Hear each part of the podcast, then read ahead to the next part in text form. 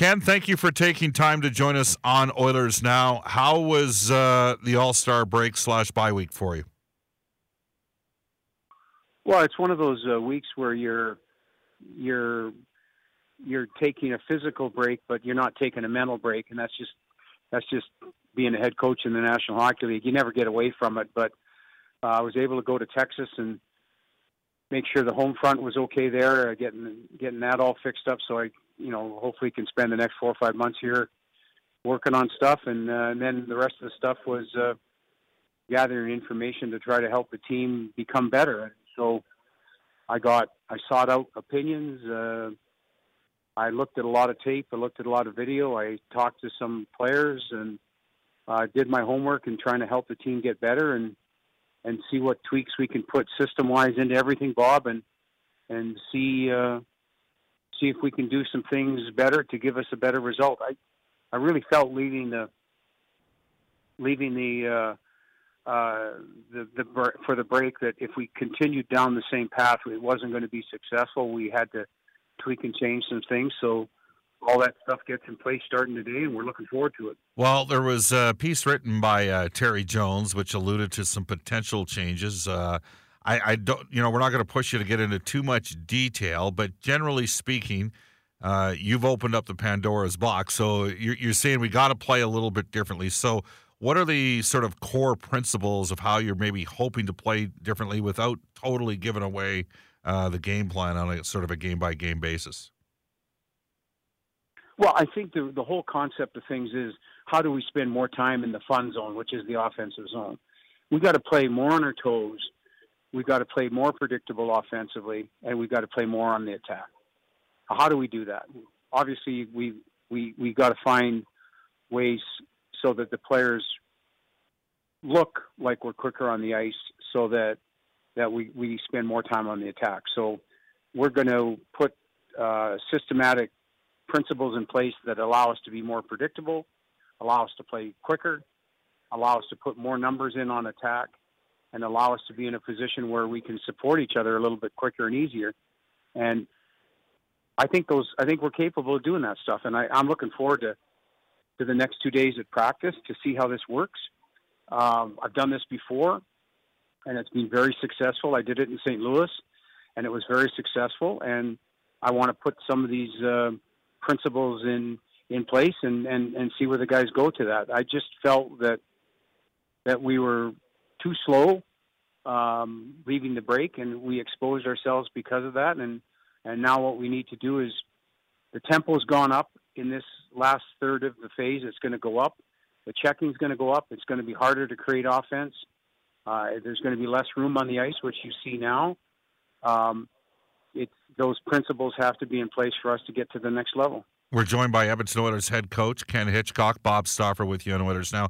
Ken, look, we, we, we, we're in a time where, you know, in theory, everybody can do everything, and that's all well and nice. And, you know, uh, we're all singing kumbaya and that sort of thing. But the question I have for you is can you have different lines play different ways? So you give a little bit more creative and artistic license to guys that paint a little bit differently uh, in the offensive zone, like a McDavid or like a Draisaitl, Nugent Hopkins, as opposed to because you talked about predictability, and I'm just wondering, is that part of the process in terms of how you delineate, in terms of how you attack? Is the predictability, are are, are maybe for, with a lack of a better term, the third or fourth lines, and you still give a, you know, some offensive options to to top end elite level talent players. Yeah, I, I think I think the predictability comes under pressure. You know, you you expect different plays from people when there's limited pressure. You know, when you have a an odd man rush or you have a three on two, you have a four on three, you have a two on one, you expect different things from different skill sets. But under pressure, under pressure, we need to put principles in place so the guys aren't hesitating. And secondly, uh, where you want to look the same is when the opposition has the puck. So when the opposition has the puck, you could take the names and numbers off our sweater and we could look similar. And that's what we're trying to get in place here. So we're trying to put automatics when we're under pressure and automatics when we're putting the other team under pressure. But on the creative side, when there's odd man rushes, or there's odd man situations down low in the offensive zone, there's some guys that have the green light to make the next play, and there's some guys you just you want the puck pounded at the net and let's hunt for rebounds. So those players know who they are and they know how we teach, and, and like any coach does that. But under pressure, we want to look similar as much as we can. We're joined by Oilers head coach Ken Hitchcock. Ken, the Oilers were 17, 12, and 2 with Oscar Klefbom in the lineup. When he went out at a time in which you also lost Kris Russell, that's really where this 5 and 12 skid started. You have gotten Russell back. Um, I guess we'll find out tonight at practice as to where Klefbom is at. But is there any way, you know, to can you underscore at all just the impact that Klefbom has, given the fact that he's you know your number one slotted defenseman based upon minutes played? Well, we have to be careful because he's not going to come back to us 100%. In other words, he's not going to be up to the speed of the National Hockey League. He's missed over 20 games. That's going to be difficult. So we got to be realistic there. Is he going to help us? Yes, a lot. We know that. But this is a double whammy for this organization. Uh, Sekera, who was the one or the 1A, and Klefbom, who was the 1 or 1A, are both gone missing. And to win in the National Hockey League, missing your one and two defensemen is very challenging. So Klefbom's injury hurt us in two ways. We lost a good player, but more important, we were thin when we were looking at the top end of our lineup. And I said this the night before to to Peter that we were talking about the lineup, and I said the two guys we cannot afford to lose are Connor and and Clef. And then we lost both Clef and and uh, Kris Russell in that game in, in in Colorado, and that put us on a little bit of a spin here. So it's the combination. I'm I'm really curious and excited to see how we look at least at practice with both Klefbom and Sekera going full speed in the next two days, and I, I'm I'm excited and curious to see what the team looks like because when you see them during drills, not scrimmages like it's going to go on the next two days, they look like they're a cut above everybody, which is going to help us a lot. So I don't know when they're both going to play.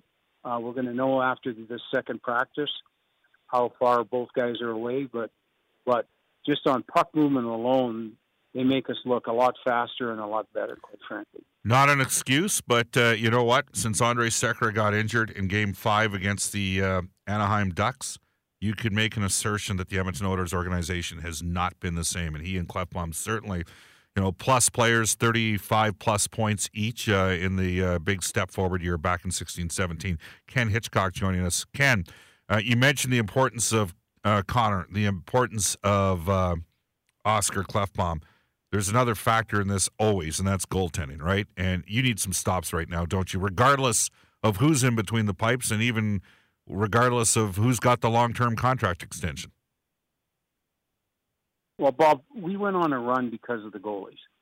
We went on a run because the goaltending save percentage was in the 930s, which we that's what we need back again. If we're going to make the playoffs and we're going to go on a run, we have to be the goalies have to be the story. And quite frankly, they got to be the story on any of these teams that are going to get in. Ben Bishop yesterday tossed a shutout against and held fort the last five minutes against Buffalo. He made five incredible saves at the end of the game. Um, that and, and gave him a shutout. That that's that's what the stories are right now. If your goaltenders are carrying the day and they are the first or second star, you're going to win a lot of hockey games at this time of year. And both guys did that for us before, and for us to get to the next level and be a playoff team, they're going to have to do it for us again. So it's not negotiating for this it's just the facts of life that that's what we need to get up to the next level. Ken Hitchcock joining us. Ken, you know, uh, we've talked about improved play and goal, the return of some healthy defensemen, uh, you know, maybe trying to play differently up front.